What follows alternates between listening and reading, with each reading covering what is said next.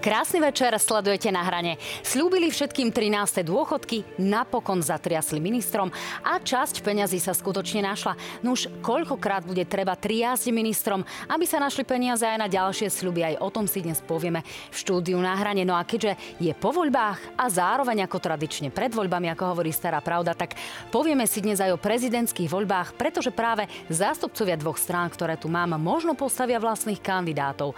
No a práve k tomu, kto by tieto prezidentské voľby mohol aktuálne vyhrať, tak máme aj aktuálny prieskum agentúry AKO.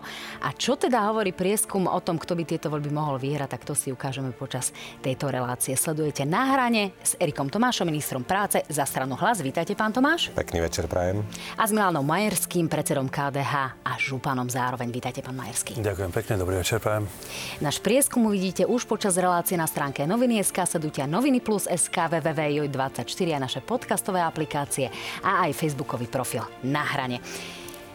Páni, začneme v parlamente aspoň takou jednou otázočkou na úvod. Čerstvá aktualita, rokovanie sa prerušilo. Matúš Šutaj Eštok teda ešte túto noc nebude tráviť v parlamente, pretože nebude čeliť odvolávaniu. Až zajtra sa bude pokračovať o 9 ráno. Máte nejaké bližšie informácie, čo sa udialo, čo sa odohralo a nejaké pochybnosti o tom, že by sa minister nemal udržať vo funkcii? Pán Majerský.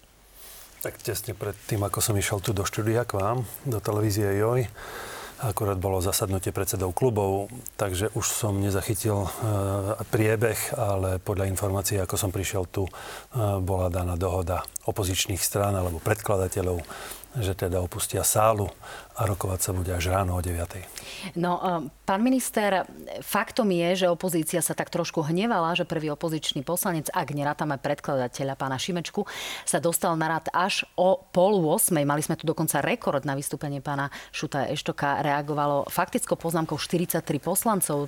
Toto si naozaj nepamätám, že by sa v parlamente odohrávalo. Čiže hrozilo naozaj nočné rokovanie. A to ste v minulosti kritizovali. Nie je to tak trošku potom farizejské zo strany súčasnej vládnej koalície? Čiže k žiadnemu nočnému rokovaniu nedošlo.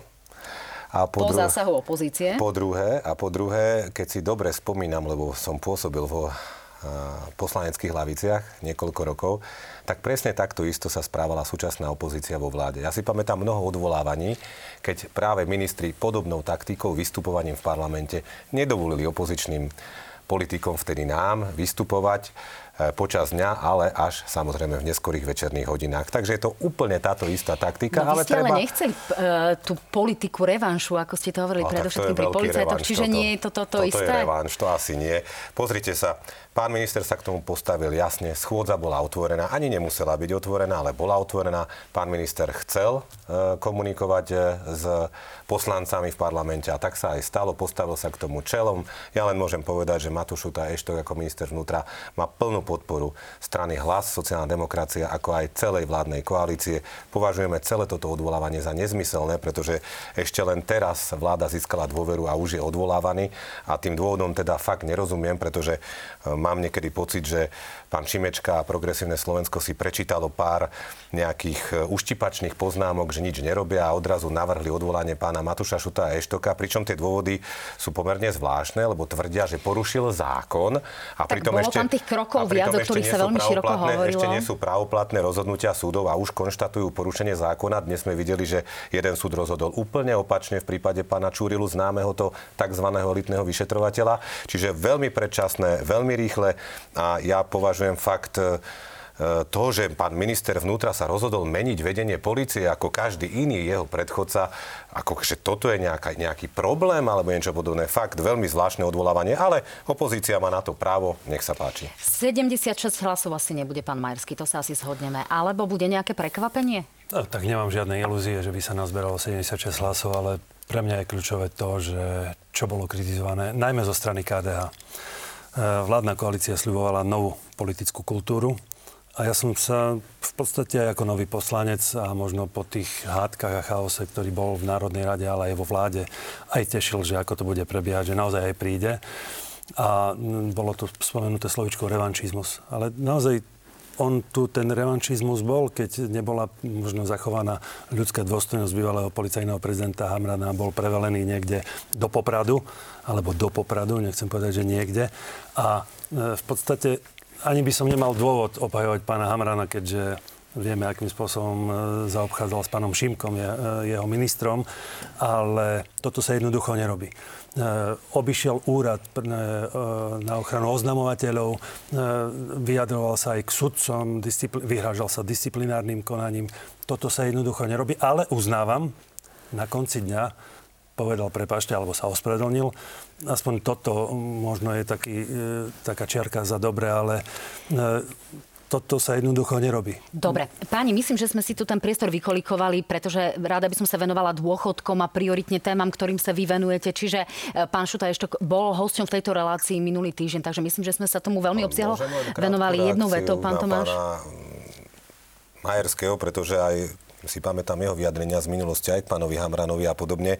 Viete, pán Hamran sa vo funkcii policajného prezidenta nesprával ako policajný prezident. On začal pôsobiť ako nejaký politik, som mal pocit. On si nikdy na seba nedal ani len policajnú uniformu a na tlačových besedách používal politický jazyk. No, a sám povedal, naozaj dnes nie je pánovi Hamranovi. Áno, ale len poslednú poznámku, keď ste spomenuli pána Hamrana, pamätáte si jeho vyjadrenie, že pokiaľ bude premiérom Robert Fico, on sám odíde z policajného zboru, tak to ostentatívne to chcel urobiť a potom pán Šutaj Eštok, keď došiel do rezortu, tak tvrdil, že tam nenašiel žiadnu žiadosť o odchod do civilu. No tak ho ešte prevelel na 3 dní do Popradu ako policajta. No, to sú známe veci, pán Tomáš, naozaj. Chlap, len poslednú vetu. A keby bol pán Hamran chlap, tak pôjde na tie 3 dní na tú policajnú stanicu a netvári sa, že je chorý alebo niečo podobné. Takže to sú dva rozdielne pohľady. Pán Hamran v tomto štúdiu dokonca sám povedal, hneď vás nechám zareagovať, len aby to bolo objektívne dodané. Pán Hamran sedel v tomto štúdiu, povedal, že tam nenastúpil aj preto, že sa radil so svojimi blízkymi, ktorí mu povedali, že by to pôsobilo ako cirkus na tie 3 dni, hoci z úcty k policajtom zvažoval, že tam nastúpi. No, pán Majerský, naozaj jedna veta, aby sme mohli ísť ďalej. To slovíčko revančizmus. Mala sa urobiť jedna hrubá čiara a malo sa ísť odznova. Nemalo sa obzerať dozadu.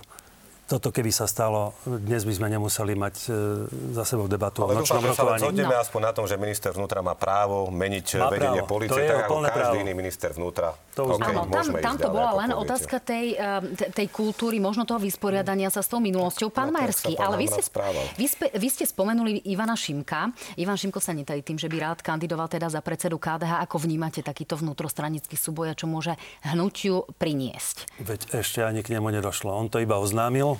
A to je demokracia. Demokracia je o tom, že hnutie, ktoré je budované z dola, môže navrhnúť za predsedu alebo môže priskandidovať ktokoľvek, kto je jeho členom. No také situácie zvyknú ale v stranách, to asi nepopriete, priniesť občas aj nejaký ten rozkol. Čiže očakávate, neočakávate, že neobšlapávate si už také tie svoje štruktúry, aby ste si zabezpečili podporu, lebo to sa deje v stranách väčšinou. Kresťansko-demokratické hnutie je tu 34 rokov. Vznikli sme 17. novembra 1990 a my sme tých rozkolov už prežili veľmi veľa. My nie sme stranou jedného muža, čiže kresťansko-demokratické hnutie vie prežiť predsedu a vie vzbudiť spomedzi členov nového predsedu, ktorý ho bude viesť ďalej. A ešte vás teda... Nepustím s otázkou na prezidentskú kandidátku. Otvorene sa hovorí o tom, že vaša pani manželka, europoslankyňa pani Lexman, by mohla kandidovať za prezidentku, za hlavu štátu. Stane sa tak? Už je to definitívne rozhodnuté, že pani Lexman bude kandidovať? Miriam by bola skvelou prezidentkou a má naozaj medzinárodné skúsenosti, zahraničné skúsenosti a bola by skvelou prezidentkou, ale v tejto chvíli vo vnútri KDH debatujeme o dvoch menách. Je to Miriam Lexman a je to Viliam Karas. Neuzavrali sme to. Posledné predsedníctvo, ktoré sme mali minulý týždeň, rezonovali tieto dve mená. Nebolo preferované ani jedno. Do konca roka by sme to chceli mať vybavené v rámci vedenia hnutia, potom to predložíme, ak pôjdeme s niektorým z týchto mien na celoslovenskú radu a celoslovenská rada je orgán, ktorý schvaľuje kandidáta na prezidenta. Tak ste nám prezradili aspoň niečo. Je teda ten väčšinový názor v rámci KDH skôr taký, že sa prikláňa k pani Lexman alebo k pánovi Karasovi, lebo skôr sa v tých kulároch naozaj spomína jej meno a vy ako manžel by ste jej to odporúčali, keď hovoríte, že by bola skvelá kandidátka? No, ja ako manžel by som jej to neodporúčal, ale dôležitejšie je, ako sa ona slobodne rozhodne a čo povie členská základňa.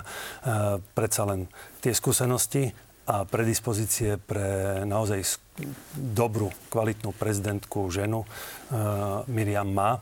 ale ja vôbec nechcem predbehnúť situáciu a hlavne rešpektujem stanovy kresťansko-demokratického hnutia. Tak, rozumiem, že ste asi povedali, čo ste mohli. U nás by to bolo tak, že čo povie, alebo u nás doma je to tak, čo povie manželka, to platí. A ja by som sa čudoval, keby pán Majerský povedal niečo zlé na pani manželku, že by bola zlá kandidátka, naopak určite by ju podporil. Len taká poznámka, že keď je muž prezident, tak je prvá dáma. Tak keby sa pani Lexman stala prezidentkou, by ste boli vlastne prvý muž. Nebol by som prvá dáma. Prvý muž, hovorím. Bol by som prvý muž. Tak. Takže tak. Minimálne výškou by ste sa teda medzi tými ostatnými partnermi asi na tých medzinárodných schôdzach potom vynímali. To je taká trošku možno vtipná poznámka na okraj. Pán Tomáš, ale samozrejme toto je otázka aj pre vás do vašej stranickej kuchyne. Dlhodobo počúvame pána Petra Pellegriniho, ktorý hovorí o tom, že sa rozhodne, že sa ešte stále rozhoduje, že to včas oznámi a tak ďalej. Čiže dokedy sa bude čakať na ten definitívny verdikt? Koľko to asi ešte bude a ako to vidíte vy možno percentuálne v prospech a v neprospech toho, aby pán Pellegrini šiel kandidovať? Ja viem, že toto je otázka, na ktorú všetci čakajú, už aj verejnosť, aj novinári a je to úplne legitímne, ale je to vážne rozhodnutie. To nie je o tom, že si idete kúpiť rožky, keď to tak poviem, do samoobsluhy, ale možno jedno z najvážnejšie rozhodnutie Petra Pellegriniho jeho v politickej kariére, takže ešte treba trošku trpezlivosti, naozaj to zvažuje, zatiaľ nie je definitívne rozhodnutý a pokiaľ sa rozhodne, tak to samozrejme predstúpi pred verejnosť a oznámi. Už toho času samozrejme veľa nie je, keďže si zoberieme, kedy je dátum tých prezidentských volieb. Zatiaľ platí to, že zvažuje to, pretože aj vidí názor verejnosti. Aj dnes asi ukážete nejaký prieskum, vníma, že je tu nejaký aj dopyt, možno po ňom ako po prezidentskom kandidátovi, ale zatiaľ rozhodnutie neurobil. Ak ho urobí, tak ho povie. Vy by ste mu odporúčali kandidovať? Poviem to tak, ja si myslím, že najlepším predsedom strany Hlas sociálna demokracia je Peter Pellegrini, ale pokiaľ sa náš predseda rozhodne kandidovať za prezidenta, tak ho plnou párov a všetkou silou všetci podporíme v tejto kandidatúre. No, my si teda po prieskume ukážeme a povieme si aj o tom možno, či by to bol nejaký vnútrostranický problém, ale... Tu sa javí ako problém práve to, že je aktuálne predsedom Národnej rady a to môže spôsobovať nejakú nelegitímnu výhodu v rámci prípadnej prezidentskej súťaže, ak by sa do nej zapojil. No a v štúdiu u kolegu Petra Petrusa v pondelkových analýzach 24 bol práve Ivan Korčok, ktorý sa teda netají tým, že je zjavným prezidentským kandidátom a práve to vyčíta Petrovi Pellegrinimu, že sa teda ešte nejakým spôsobom k tomu nepostavil čelom a že môže byť zvýhodnený. Nech sa páči, toto sú slová Ivana Korčoka. Podľa mňa už je každým dňom jasné, že sa predseda Národnej rady dostáva do konfliktu záujmov v súvislosti s tým, že bude kandidátom na prezidenta a vykonáva druhú najvyššiu ústavnú funkciu v štáte. Myslím si, že je dôležité pre verejnosť vedieť, že keď v najbližšom období sa budú pozerať na predsedu Národnej rady, tak sa pozerajú na prezidentského kandidáta, de facto, ktorý používa svoju štátnu funkciu na svoju prezentáciu. Pre férovosť by bolo dôležité, aby odovzdal funkciu predsedu Národnej rady niekomu, napríklad spod predsedov. Nie sú toto argumenty na mieste? Nemá pravdu pán Korčok? Nemyslím si, že sú to argumenty na mieste. Nerozumiem, prečo by sa mal pán predseda Pellegrini vzdávať svojho postu. Navyše, jasne... To sú tie poklepávanie kameňov a podobne, ohlasovanie investícií ako napokon aj dnes. To môže robiť ako predseda strany a chodiť s nami a s ministrami úplne legitímne oznamovať všetky dobré skutky, ktoré vykonáme. Neviem, čo je na tom zle, že predseda strany, ktorý niečo sľuboval voličom pred voľbami, stojí so svojimi ministrami, ktorí vykonávajú dobré veci, ako napríklad teraz 300 eur pre každého poberateľa dôchodku a prečo by tam nemal s nami byť. Pán predseda parlamentu, pán Pellegrini sa vyjadril aj to, že nezneužije svoju funkciu, čo sa týka termínu volieb, lebo mohol by on ako vyhlasovateľ termínu volieb taktizovať s tým termínom a mohol by to dať počas prázdnin. Jasne povedal, že nebude zneužívať funkciu na takéto účely, takže nevidím v tom problém. Mimochodom aj máme mnoho kandidátov z minulosti na prezidenta, ktorí kandidovali zo svojich funkcií. Napríklad Robert Fico kandidoval z postu premiéra, myslím Eduard Kukan kandidoval z postu ministra zahraničných vecí a podobne. Takže nie je to nič neobyčajné, nezvyklé a nemyslím si, že by došlo k nejakému zneužitiu. Pán Majerský, vy toto vidíte ako nejakú možno nelegitímnu výhodu v rámci kampane, ak teda k tomu dôjde, že pán Pellegrini bude kandidovať? Pozrime sa na to otvorenie. Myslíte si to isté, čo Ivan Korčok? Pozrime sa na to otvorenie a úprimne si povedzme, že v podstate každý jeden človek, ktorý je vo funkcii čohokoľvek má určitý náskok oproti tomu, kto chce kandidovať na nejakú funkciu a nie je v tej funkcii. V podstate potom by nemohol ani starosta, ani primátor, ani župan kandidovať znovu opäť na starostu, župana, primátora, lebo už je primátor, čo sa pol roka pred voľbami vzdá, aby nemal výhodu oproti ostatným kandidátom. Toto nie. Možno to druhé ma zaujalo, čo ste povedali, a to je práve to taktizovanie s tým, že kedy to dám. Budem kalkulovať, aby mne to vyhovalo. Toto by mohol byť taký neprimeraný doping v úvodzovkách, alebo kalkul v prospech pána Pellegriniho, ale to druhé, že je vo funkcii, toto určite nie. No, ten termín, ten súvisí napríklad aj so schopnosťou vynaložiť nejaké finančné prostriedky, predovšetkým pokiaľ ide o to, že sa vám zbierajú darcovia na vašu politickú kampaň a tiež si človek musí na základe toho aj rozvrstviť tie finančné prostriedky, keďže kampaň je limitovaná. Nech sa páči, pán Tomáš. To je jedna poznámka, lebo správne to aj poznamenal pán predseda, nie je len o starostov a o županov, ale napríklad keby pani prezidentka Čaputová sa rozhodne kandidovať do druhého volebného obdobia, tak tiež by mala sa vzdať predtým a sadnúť a odsadnúť si z tej limuzíny, ako to hovoril pán Korčok, asi nie. Čiže toto skôr pripisujeme nejakej neskúsenosti pána Korčoka, ktorý asi chcel ešte predtým, ako pán Pellegrini vôbec oznámi nejakú kandidatúru, ešte ju aj neoznámil, nejak ho atakovať, ale nemyslím, že to bol veľmi vydarený pokus. A čo sa týka toho termínu, veď jasne pán Pellegrini povedal, že nebude zneužívať funkciu predsedu parlamentu na vyhlásenie termínu a zároveň sú zákonné potom termíny, dokedy pán Pellegrini musí oznámiť, buď oznámi alebo neoznámi svoju kandidatúru, takže nevidím v tom žiadny problém. Tak, poďme teda na ten sľubovaný prieskum. Ja len našim divákom pripomeniem, že pokiaľ majú záujem poslať vám otázky prostredníctvom slajdu na stránke www.joj.sk, budeme radi, keď tá teda urobia, pretože po reklamnej prestávke potom naozaj aj tu na Jojke, nielen na JOJ24, budeme zodpovedať tieto otázky, predovšetkým pokiaľ majú teda nejaké zo sociálnej sféry, tak to zvlášť privítame. No a poďme teraz na ten sľubovaný prieskum, ktorý agentúra AKO realizuje od 7. do 14. novembra a výsledky sú takéto. Peter Pellegrini 34,9%, Ivan Korčok 26,5%, Štefan Harabín 7,7%, Ján Kubiš 5,1%, Robert Mistrík 3,1%, Miriam Lexman 1,7%, nikoho z týchto by nevolil 8,3% a nešiel by voliť, hovorí 1,6%, neviem alebo nechcem odpovedať, hovorí 11%. Televízia JOJ a agentúra AKO predovšetkým vyberali tie mená na základe toho, že sa o nich hovorilo alebo že daní kandidáti už spomínali veľmi otvorene, že teda kandidovať pôjdu. No a pozrime sa ešte na jedny čísla a to sú čísla, ktoré ukazujú to, ako by volili voliči len tí, ktorí povedali, že teda voliť rozhodne pôjdu. Čiže z tých 100% hlasov by vyzeralo to prerozdeľovanie tých hlasov takto. Peter Pellegrini 40%, Ivan Korčok 30,4%, nikoho z nich 9,5%, Štefan Harabin 8,9%, Ján Kubiš 5,8%, Robert Mistrík 3,6% a Miriam Lexman 1,9%. Pripomínam, prvý graf bol zo všetkých oslovených. Toto sú už čísla len z tých, ktorí sú definitívne rozhodnutí, že voliť pôjdu a majú svojho favorita. No a nech sa páči, pozrime sa na tých favoritov z pohľadu toho, o akých stranických voličov ide. Takže vidíme, že tá modrá farba patrí Petrovi Pellegrinimu, ten víťazí predovšetkým u voličov Smeru, ale aj u voličov Hlasu ešte viac na úrovni 74%, napríklad u voličov Republiky na úrovni 46%, ak dobre vidím, SNS 32%, alebo v Aliancii u 37% voličov. Ivan Korčok s červenou farbou víťazí predovšetkým v SAS 85%, u progresívcov 73%, ale aj v koalícii Slovensko, KDH a ZA ľudí 47%, ale napríklad aj v KDH 49%. Zatiaľ vaša pani manželka Miriam Lexman by mala v KDH napríklad 6% podporu medzi teda vašimi voličmi, 11% by ale mala napríklad v strane Slovensko alebo v koalícii Slovensko, KDH a ZA ľudí. Tak všetky tieto čísla nájdete aj na našich webových stránkach. Páni, v krátkosti tá reakcia. Pán Majerský, čo poviete? Tak musím začať od mojej pani manželky, od Miriam. Na to, že je v podstate prevažnú časť roka v Bruseli, tak mňa to prekvapilo, že má 1,9%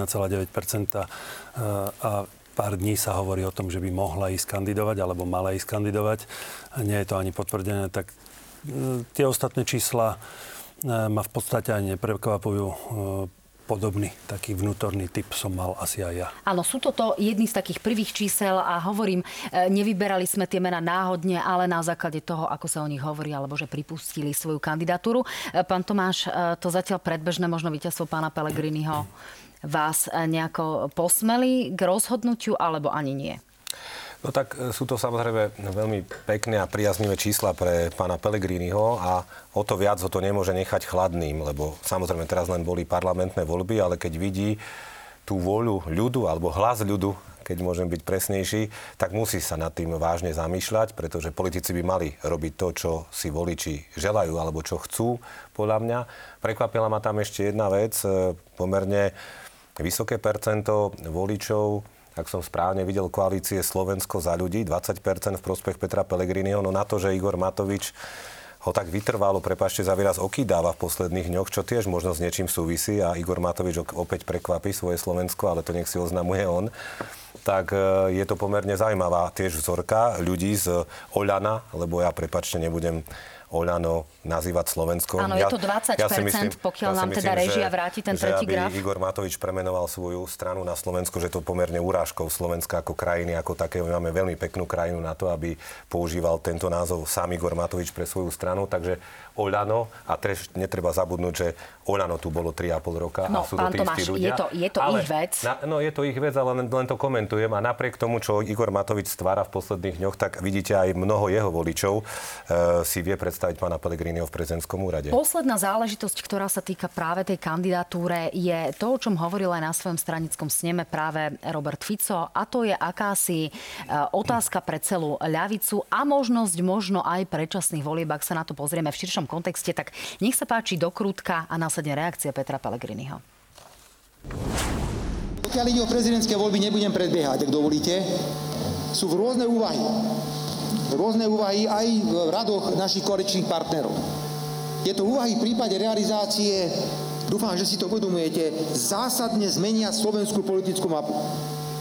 A preto sa neodvážim ísť ďalej ako do decembra 2024. Pretože voľby prezidenta môžu spôsobiť, že v roku 2024 to budeme stáť pred mimoriadne náročnými úlohami, ktoré sa týkajú postavenia ľavice na slovenskej politickej scéne. Hlas je strana, ktorá je ukotvená v každom jednom regióne. Nie je to žiadna ministrana jedného človeka a preto odmietam akékoľvek úvahy, že by Hlas sa s niekým spájať chcel alebo plánoval. Absolútne a definitívne. To sú všetko špekulácie. Otázkou je, pán Tomáš, či by sa nemusel, alebo či by časť ľudí prirodzene neprešla. A pokiaľ hovorí Robert Fico o decembri 2024, či by sa, povedzme, Robert Fico nenechal v úvodzovkách prevoliť a týmto si možno, že predloží taký ten svoj mandát. Ako čítate takú tú politickú úvahu, ktorá zaznela aj na tom sneme? A boli vnútrostranické hlasy v tom hlase, že jednoducho vás to tak trošku vyrušilo? Ani nie, pretože sú tu rôzne interpretácie toho vyjadrenia, predovšetkým zo strany médií, ale presne, ak náš predseda povedal, strana Hlas je samostatná strana s plnými štruktúrami, ktorá bude pôsobiť samostatne a strana Hlas bude aj samostatne kandidovať v ďalších parlamentných voľbách, nech už sú kedykoľvek. A potom by ste kandidovali za predsedu? To je fakt otázka, ktorou sa ja fakt nezaoberám, ale môžem povedať jednu vec, že pokiaľ by došlo vôbec k riešeniu otázky predsedu strany Hlas sociálna demokracia, tak by to malo byť tak, ako o vyspelých stranách býva. Ja už som to hovoril aj predtým, že dôjde k dohode v rámci strany a potom na sneme sa naozaj predstaví jeden kandidát, aby to nebola nejaká súťaž. A my, ak by vôbec sme takéto niečo riešili, pretože ja stále hovorím, že najlepším predsedom strany by bol Peter Pellegrini, tak sa určite vnútri strany dohodneme, ako to bude. Tak, ja sa na to pýtam aj preto, že vždy sú v tých stranách nejaké vnútorné stratégie a nikdy sa to nenecháva na poslednú chvíľu. Napokon asi by to ani nebolo múdre. Ale poďme ku kľúčovej téme, ktorá rezonovala vo vzťahu k vám a vášmu rezortu a aj vo vzťahu ku KDH.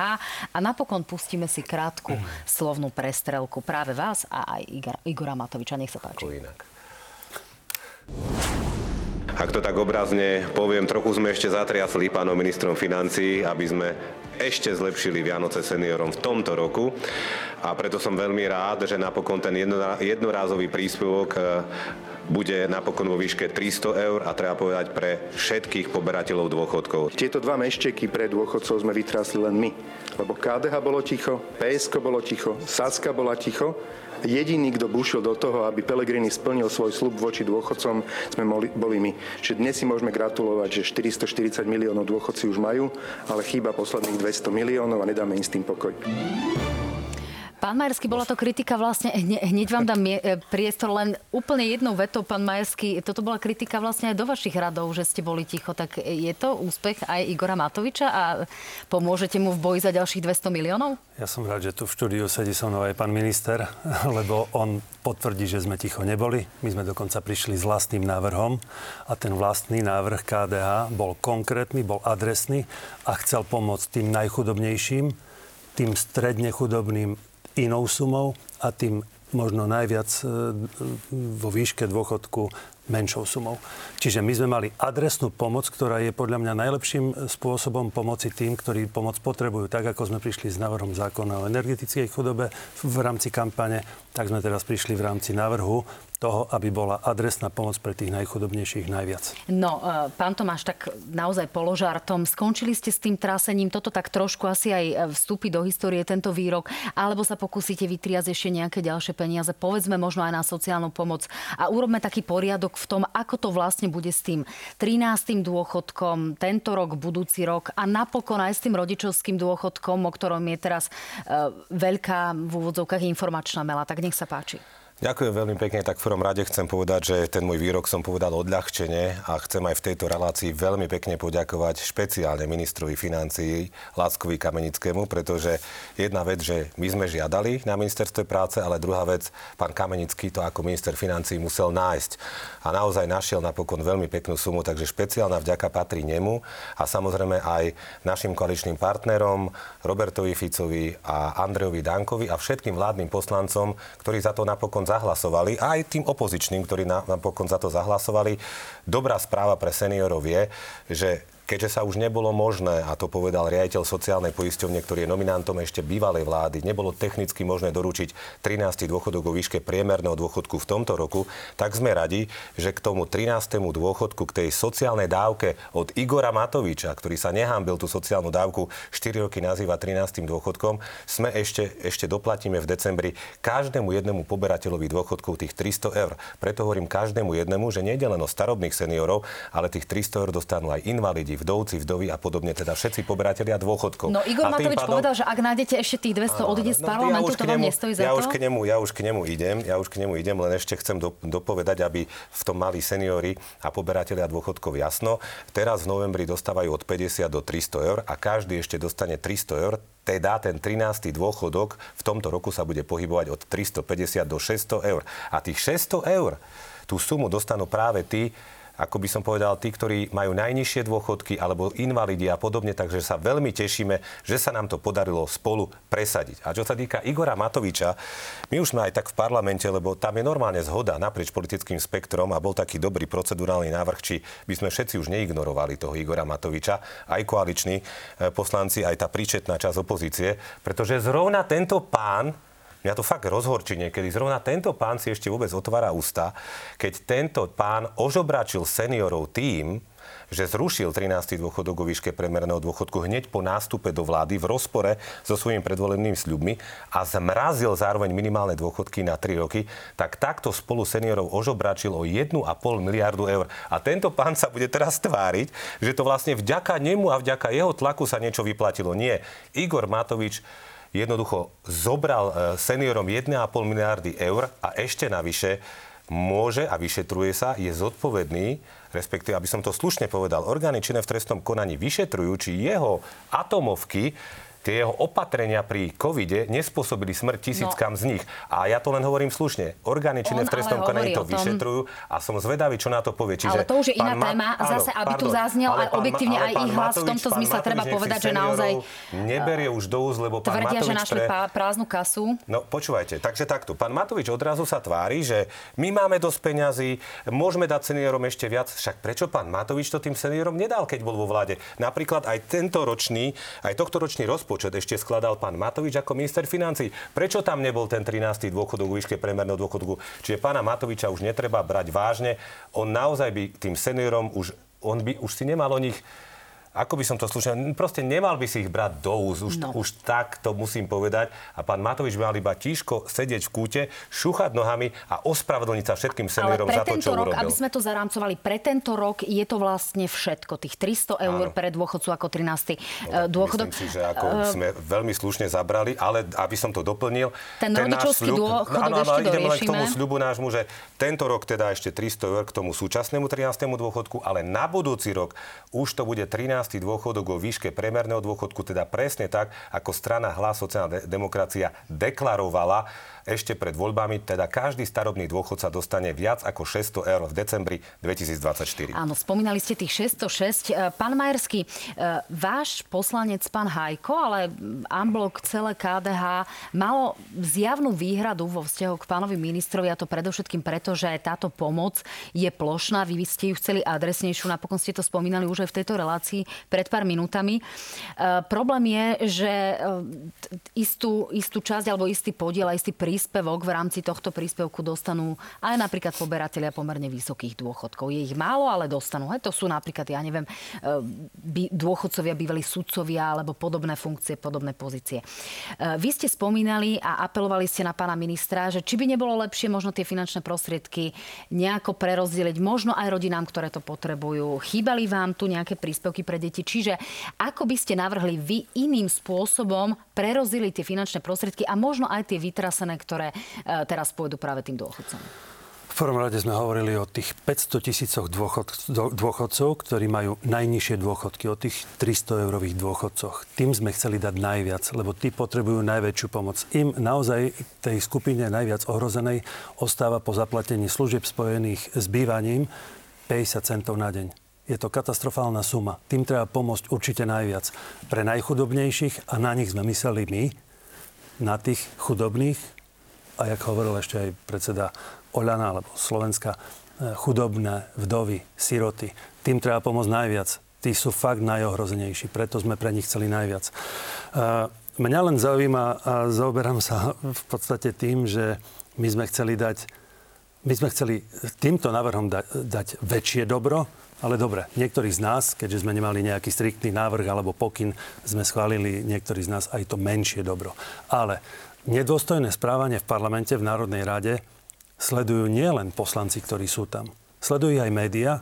To nedôstojné správanie sledujú ľudia, keďže médiá to prenášajú. Ale na balkone v mnohých situáciách, ktoré tam boli aj študenti a žiaci stredných škôl. A mňa toto najviac zaráža, že musia byť svedkami nedôstojného správania niektorých poslancov. Toto jednoducho musí skončiť. Rozumiem, pán Majerský. Teraz mi ale ide o to, naozaj nespochybňujem, 500 000 na dôchodcov je na hranici chudoby, je to katastrofálna situácia. Časť tých chudobných ľudí, ktorí majú príjem, povedzme tých do 700 eur naozaj pre rodinu, to sú aj rodiny, kde sú osamelé matky, mnohopočetné a tak ďalej. Mali ste nastavený systém, ktorý by ste ponúkli pánovi ministrovi, že mu navrhujete takéto riešenie, takéto opatrenie, aby bolo zároveň aj realizovateľné pomerne rýchlo, na úkor toho, čo hovorí pán minister, že plošne pomôcť dôchodcom, hoci sú tam aj tí dôchodcovia s tými sudcovskými dôchodkami? V podstate by sa skopíroval zákon z novembra, alebo návrh zákona z novembra, a tá suma 440 000 000, a možno by sa nevyčerpala ani celá, by sa takýmto spôsobom preniesla aj do decembra v rámci tohto 13. dôchodku. Ale toto by fakt pomohlo tým, ktorí to najviac potrebujú. Zabudli sme, a vy ste to spomenuli, na jednorodičov, matky samoživiteľky, a to je ďalších 250 000 detí, ktoré vyrastajú v takýchto domácnostiach. No, tí potrebujú najviac. Pán minister, naozaj Nedá sa toto nejakým spôsobom riešiť možno efektívnejšie? Lebo z politického hľadiska vás naozaj potom obvinujú, že sa chcete zavďačiť dôchodcom ako vašim voličom, ale reálne sú tu deti, aj tie deti v osadách, ktoré chodia bose a možno, že by sa im tie peňažky v tomto zmysle zišli viac. Čiže boli by ste ochotní počúvať, povedzme, aj KDH s takýmito riešeniami a rieši to pomerne rýchlo? Nielen počúvať, ale aj riešiť. A ja sa k tomu aj dostanem, ale v prvom rade v tejto chvíli riešime seniorov. A ja si na rozdiel od iných politikov opozičných, nemyslím teraz KDH, nemyslím, že dôchodky sú na Slovensku nadštandardné, ako to povedal predstaviteľ Progresívneho Slovenska. Vieme ten nešťastný výrok. A preto seniori, ktorí tu budovali tú spoločnosť, ten štát si zaslúžia jednoducho tú odmenu. Oni už nemajú na čo čakať. A preto, ak boli teraz voľné zdroje ešte ku koncu roka v rozpočte, tak sme išli jednorázovou paušálnou dávkou alebo príspevkom kvôli tomu, že sociálna poisťovňa by už nestihla v tomto roku nejakým spôsobom naväzovať tie peniaze pre jednotlivé kategórie, lebo viete, ten súčasný 13. dôchodok od 50 do 300 eur sa vypláca v určitých kategóriách a sociálna poisťovňa by to už nestihla urobiť. Preto sme nevedeli doručiť ani ten 13. dôchodok o výške priemerného dôchodku. V krátkosti, ale čo sa týka len tých 50 eur, ktoré dostanú práve tí najbohatší z tých dôchodcov, ktorí, ak to takto teda vieme nazvať, ale dôchodcovia, ktorí majú približne 1000-eurové dôchodky, tí dostanú 50 eur a ja sa pýtam, či tých 50 eur sa nedá efektívnejšie presmerovať. Pani moderátorka, v tomto roku, viete, aby sme to urobili poriadok. Ja absolútne mám tú istú retoriku a ten istý jazyk ako aj KDH, pretože je pravda, že seniori patria medzi jednu z najohrozenejších skupín, ale rovnako tak jednoosobové domácnosti, presne o tom, čo ste hovorili, slobodné matky a podobne. Pre tých tiež máme riešenia pripravené, veď aj v programovom vyhlásení vlády spomíname niektoré z tých riešení a pani expertka KDH je členkou sociálneho výboru a ona veľmi podrobne počúvala, čo som ja o programovom vyhlásení vlády hovoril. Čiže tam máme napríklad príspevok na bývanie, jeho nový typ a tak ďalej, novú formu životného minima, ktorá by naozaj mala zodpovedať reálnym nákladom ľudí. A samozrejme aj nejaké príspevky, ale v tejto chvíli narýchlo sme potrebovali vyriešiť proste seniorov a preto sme išli. A stále je to v tomto roku odstupňované, že tí s tými najnižšími príjmami budú mať tých 600 eur spolu, aj napríklad invalidi a vdovci, proste keď si to tak dobre pozriete, približne 130 000 ľudí dostávalo z toho celkového počtu poberateľov dôchodkov tú sumu 300 eur. A oni odrazu budú mať 600 eur, teda tých 600 eur, ktoré už potom budú mať aj v budúcom roku všetci. Pán minister, tie osamelé matky a podobné tieto kategórie, to budeme riešiť, to je naozaj veľký problém. Ale môžu dostať peniaze už niekedy v budúcom roku, alebo keďže sú to opatrenia, ktoré sa väčšinou k 1. januáru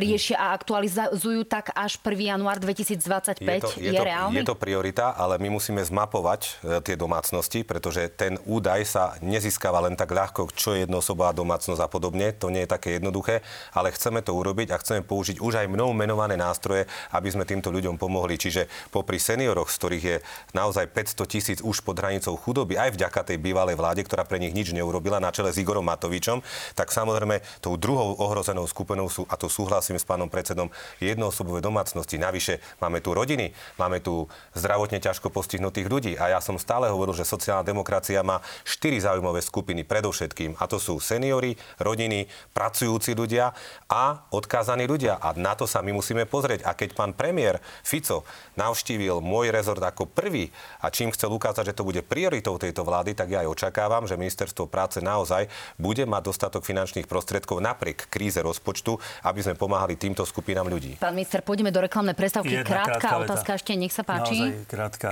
Adresná pomoc. Zákon o energetickej chudobe určite pomôže aj štátu, aj tým ľuďom, ktorí to najviac potrebujú, ktorí sú odkazaní. Vieme vám to takto posunúť a KDH za to zahlasuje, lebo o tom hovoríme posledných možno 15 rokov. Krátka veta. A tá adresnosť, už sme sa o tom bavili, veľmi ťažké, lebo už nejaké to obdobie pôsobíme v tých pozíciách. Vieme, že ťažko sa určuje, pán predseda, adresnosť, kde je tá hranica, kto je ešte chudobný, kto je bohatý, ale ja majú otvorené dvere a som povedal všetci členovia sociálneho výboru u mňa, ak príde rozumný návrh, sme pripravení o tom rokovať a baviť sa o tom s vami. Veľmi rád. Uvidíme, že čo vám na to povedia aj v opozícii, pán Majerský, ale voliči to určite ocenia. Pán, rozumiem. Pán Tomáš, jedna vetička pred reklamnou prestávkou. Budete znižovať vek odchodu do dôchodku? Znižovať vek odchodu do dôchodku? Áno, lebo aj táto téma už vyvstala. Tam skôr bolo o to, že či sa zavedie dôchodkový strop, ktorý sme my presadzovali, pretože ten vek odchodu do dôchodku sa zvyšuje teraz na základe automatu, lebo je naviazaný na strednú dĺžku dožitia seniorov. Ide o to, či sa nájde nejaká ústavná väčšina na zavedenie stropu, ktorý už bol raz zavedený a potom ho bývalá vládna koalícia Čiže zrušila. Bude strop, takže, alebo dokonca to znižovanie? Takže, no tak ideme, či nájdeme nejakú ústavnú zhodu na tom, aby sme našli strop. Znižovať sa už nedá, automaticky on stúpa, ten dôchodkový vek. Ide o to, či ho dokážeme v nejakom momente zastropovať, aby, tak ako sme hovorili, ľudia neodchádzali do dôchodku v neprimerane vysokom veku, ako som niekedy povedal, že z fabrík rovno už by som povedal, prepáčte za ten výraz, na cintoríny, bol taký tvrdý výraz, ale tak si to myslím, proste tí ľudia si musia užiť dôstojne nejakú časť svojej staroby. Musíme končiť, pán Tomáš. Teraz na chvíľku po reklamnej prestávke sa dostaneme aj k vašim otázkam.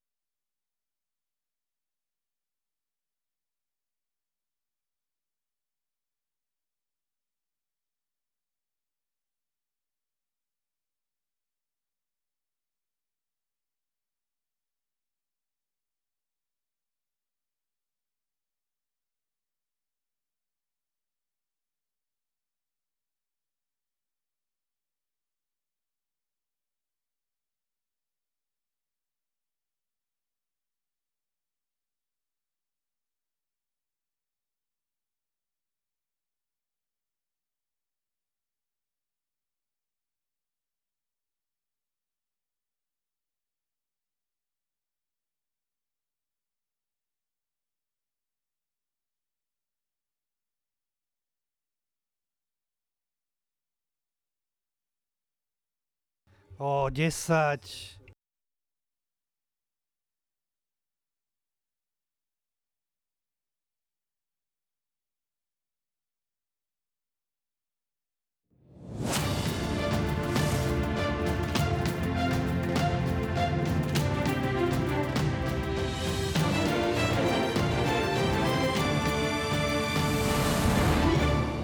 Opäť krásny večer, dámy a páni. Stále sledujete Na hrane s Erikom Tomášom a Milanom Majerským. Máme pred sebou ešte približne 10 minút. Časť z nich určite venujeme odpovediam na vaše otázky a taký maličký kúsok si ukrojíme ešte pre rodičovské dôchodky. Pán Tomáš, najprv sa javilo, že teda tie rodičovské dôchodky nahnevajú a ohrozia niektoré mimovládky. Potom sa zdalo, že sa peniaze našli a že teda sa vôbec nebudú musieť riešiť. Napokon sa ale ozvala SNS, že žiadne rodičovské dôchodky rušiť nechcú a chcú teda ten súčasný systém, ktorý asi nie je úplne kompatibilný s tým 13. dôchodkom, tak ja vás o chvíľku nechám prehovoriť, ale pustíme si pána Huliaka, aby sme videli, že teda SNS na tom trvá. Nech sa páči. Trváme jednoznačne na zachovanie inštitútu vyplácania rodičovského dôchodku. Rodičia, ktorých deti sú aktívnymi prispievateľmi v rámci nášho sociálneho systému, si to jednoducho zaslúžia. No, čo s tým, pán Tomáš? Vieme, že tu máme obrovskú petíciu veľkých mimovládnych organizácií ako Liga proti rakovine a podobne, tých, ktorí majú pocit, že budú, alebo Plamienok, ktorí budú ohrození týmito 2%, ktoré by teda ľudia možno chceli poukazovať tým rodičom. Tak ako to bude? A presvedčíte tu SNS, aby teda sa našlo nejaké riešenie pozitívne pre mimovládky? V prvom rade musím priznať otvorene, ako už som už aj sa vyjadril, že mňa prekvapilo stanovisko SNS, pretože predtým, než som tie zmeny predstavil, som jasne komunikoval so všetkými 3 lídrami koalície, vrátane Andreja Danka, ktorý vyjadril podporu tomuto riešeniu.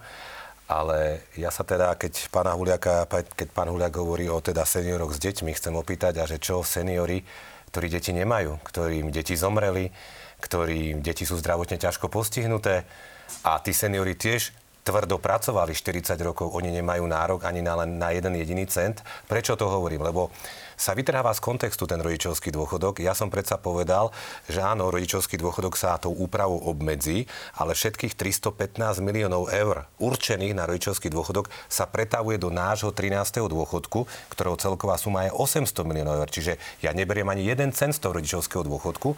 A náš prístup Hlasu a Smeru je taký, a aj myslel som si, že aj SNS, ale Hlas a Smer to jasne deklarovali pred voľbami, že dáme všetkým seniorom 13. dôchodok. To je tá výhoda, že aj tí, čo... Miesto toho rodičovského, aby to ľudia pochopili. Rodičovský dôchodok je súčasťou toho 13., ale ten rozdiel je v tom, že 13. dôchodok dostanú aj seniori s deťmi, aj seniori bez detí. Áno, určitá skupina ľudí, ktorí majú veľa detí alebo bohaté deti, im sa trošku zníži niečo, hej, ako niečo stratia v úvodzovkách. Ale na druhej strane rodičovský dôchodok diskriminoval práve seniorov, ktorí deti nemajú, zomrelým, majú zdravotne ťažko postihnuté. No a teraz, keď štát asi nemá na to, aby mal aj jedno a druhé, čiže čo s tým? Správne hovoríte, len jeden údaj za všetky. Viac ako 80% všetkých poberateľov dôchodkov si našim riešením polepší alebo zostane ten ich stav zachovaný. To je dôležitý údaj.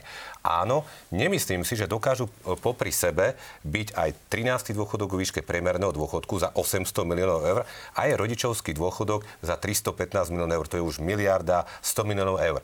Ale keďže SNS zmenila názor, ideme rokovať, ideme o tom diskutovať. Ja mám v hlave nejaké riešenia, ale to už musí byť na dohode koalície. Len som chcel vysvetliť, že náš postoj k rodičovskému dôchodku je autentický. To riešenie? Lebo strana Hlas, strana Smer, Jednota dôchodcov na Slovensku aj odborná verejnosť nepodporovali rodičovský dôchodok práve kvôli tej diskriminácii. Pán Tomáš, načrtnite to riešenie a neprídu mimovládky o nič? A to je dôležité, čo chcem povedať. Tu chcem ako minister práce osobne garantovať, že príjmeme také riešenie, že neprídu ani len o jeden cent mimovládnej organizácie. Tých riešení je hneď niekoľko, od jednoduchých až po zložitejšie, ale celý prípadný potenciálny problém, ktorý ani problémom nemusí byť, lebo niektorí ekonomovia tvrdia, že nemusí vôbec dôjsť k výpadku mimovládnych organizácií, nastane až v roku 2025, čiže tu je rok a pol na to, aby sa to celé vyriešilo. Tie riešenia sú a hovorím ešte, druhýkrát to zopakujem, osobne garantujem, že nestratia mimovládne organizácie tie ušľachtile, ktoré sa naozaj venujú ľuďom, ani len jeden jediný cent. Tak, máme teda vaše slovo, pán Majerský, nech sa páči, zareagujte, a máme približne 5 minút na otázky, tak nech dnes sa páči, páči sa vám pani, to riešenie? Dnes konkrétna pani z Ľubotíc, ročník narodenia 1952. Pán Majerský, mám 6 detí, 16 vnúčat. Všetkých mojich 6 detí pracuje na Slovensku, platí dane, platí odvody, budujú tento štát. Konečne za ten rodičovský dôchodok, čo mi oni prispievajú, som mohla ísť raz do roka do kúpeľov. Čiže deti jej prispievali na to, aby mohla ísť do kúpeľov. Tá medzigeneračná solidarita je niečo, čo je skvelá vec. Ďakujme za to, že to tu bolo tento posledný rok. Zachovajme to. Je to aj motivácia, aby rodičia chceli mať deti, lebo raz tie deti budú prispievať. Ale na úkor mimovládok? Raz tie deti budú prispievať na ich dôchodok. A pripomínam jednu vec, pán minister. Tých 16 vnúčat bude prispievať raz, a tých 6 detí a tých 16 vnúčat neskôr, aj na dôchodky tých mužov a žien, ktorí nemali deti. Pán Majerský, ja sa vás teraz ale pýtam, že či napríklad ste aj za to podporí to a napríklad v tom riešení, aby naozaj, keď na to nebudú tie finančné prostriedky, aby to šlo na úkor mimovládok, ktoré riešia deti s rakovinou napríklad? Predstavte si charitu, predstavte si mimovládky, ktoré sa starajú o deti s rakovinou alebo iným ochorením. Jednoducho nemôžeme siahnuť na peniaze tým, ktorí suplujú častokrát štát, suplujú možno inštitúcie zdravotnícke, a pomáhajú tým, ktorí sú na to odkazaní. Áno, uznávam, sú niektoré mimovládky, ktoré sa stali SROčkami v rukách zopár ľudí, ale nech sa urobí dobrý kontroling, nech sa skontrolujú, či slúžia na to, na čo slúžiť majú, a nech to funguje to, čo je zachované. V krátkosti máme 3 minútky. Pán Majerský, len jedna dôležitá poznámka. Tá pani, o ktorej hovoríte, tá dostane 13. dôchodok vo výške priemerného dôchodku. Ale tí rodičia, ktorí deti nemajú, ktorým zomreli z 5 detí, tí nedostanú z rodičovského dôchodku ani len cent. A aj títo rodičia pracovali 40 rokov, takže medzigeneračná solidarita je fajn. Len sa pýtam, a to sme v tom autenticky, prečo tie deti nemôžu tým rodičom normálne tie peniaze dať a nemusia na to využívať sociálny systém, pretože viete dobre, že týmto, že oni tie odvody dávajú rodičom, a ich dôchodky ostávajú rovnaké, že sa im nebudú krátiť tie dôchodky, tak v takom prípade sociálna poisťovňa prichádza ročne o 300 miliónov eur a toto je neudržateľná vec, ale je to hodnotový súboj, je to technický súboj. Dobre, nechcem sa o tom hádať. Musíme v tomto končiť. Poďme na tie otázky. Treba povedať, že vyriešime to tak, ale a hlavne o motivácii tematicky musím spojiť prvú a štvrtú otázku. Sme išli len kvôli tomu, že je to v ústave, to nebol žiadny útok na tretí sektor. Tretíkrát to poviem, neprídu ani oce, nájdeme riešenie mimo vládky. Dobre, počkáme si na to riešenie. Prvá a štvrtá otázka sa týkajú potravín, ja ich teraz spojím, aby sme to stihli viac. Ako plánujete riešiť dvojitú kvalitu potravín na Slovensku a zároveň kedy dodrží strana, čo sľúbila, kedy budeme mať lacnejšie potraviny, kedy budeme mať lacnejšie energie a budú plné 13. dôchodky. Takže čo s potravinami? O dôchodkoch sme hovorili, dúfam, je to jasné a sú jasné aj termíny, len ja chcem poprosiť aj ľudí, aby si uvedomili, že my sme 4 týždne vo funkciách, tak nech od nás nežiadajú splniť za 4 týždne celý náš volebný program. Čo sa týka potravín, dostalo sa to aj do programového vyhlásenia vlády. Je tam jasne napísané, že vláda bude presne monitorovať vývoj cien potravín a v prípade, že budú nadštandardné tie ceny alebo budú drahé tie potraviny, tak zasiahne. Je hneď niekoľko nástrojov, ktoré samozrejme predstaví iný rezort, nie je to môj rezort, ale my už tak energie? Rovnako tak energie, tiež je to v programovom vyhlásení vlády, čiže len treba počkať na tie riešenia, len chcem poprosiť ľudí o trpezlivosť, lebo 4 týždne sme vo funkcii. Ja som napríklad riešenie pre 13. dôchodok predstavil za 13 dní, čo ako je už neviem rýchlejšie konať. Pol minúty, pán Tomáš, extra peniaze pre dôchodcov nie sú kampaňou pre pána Pellegriniho a zároveň nie je neúctivé, že pán Pellegrini dostal 300 000 hlasov a mandát zahodí a bude kandidovať za prezidenta? Nie je to žiadna kampaň, niečo sme seniorom slúbili a doručujeme najrýchlejšie, ako môžeme im pomôcť, lebo si to zaslúžia. A čo sa týka neúcty, vidíte tie čísla ľudí, ktoré si ho želajú na prezidenta a preto musí zvažovať aj názor týchto ľudí. Veľmi dôležitá otázka vzhľadom na tragédiu, ktorá sa odohrala na východe Slovenska. Pán Tomáš, odoberie úrad prídavky na dieťa rodičom detí, ktoré šikanovali chlapca a nabádali ho, aby skočil. Treba určite vyvodiť nejakú zodpovednosť. Veľmi vážna téma. Povedzte, pán Tomáš. zaťažený prácou na rezorte práce, že som sa týmto prípadom ešte nestihol zaoberať, ale samozrejme okamžite si vyžiadam, ako to bolo a celú situáciu prehodnotím. Áno, tie deti nabadali toho chlapca, aby skočil mimoriadne.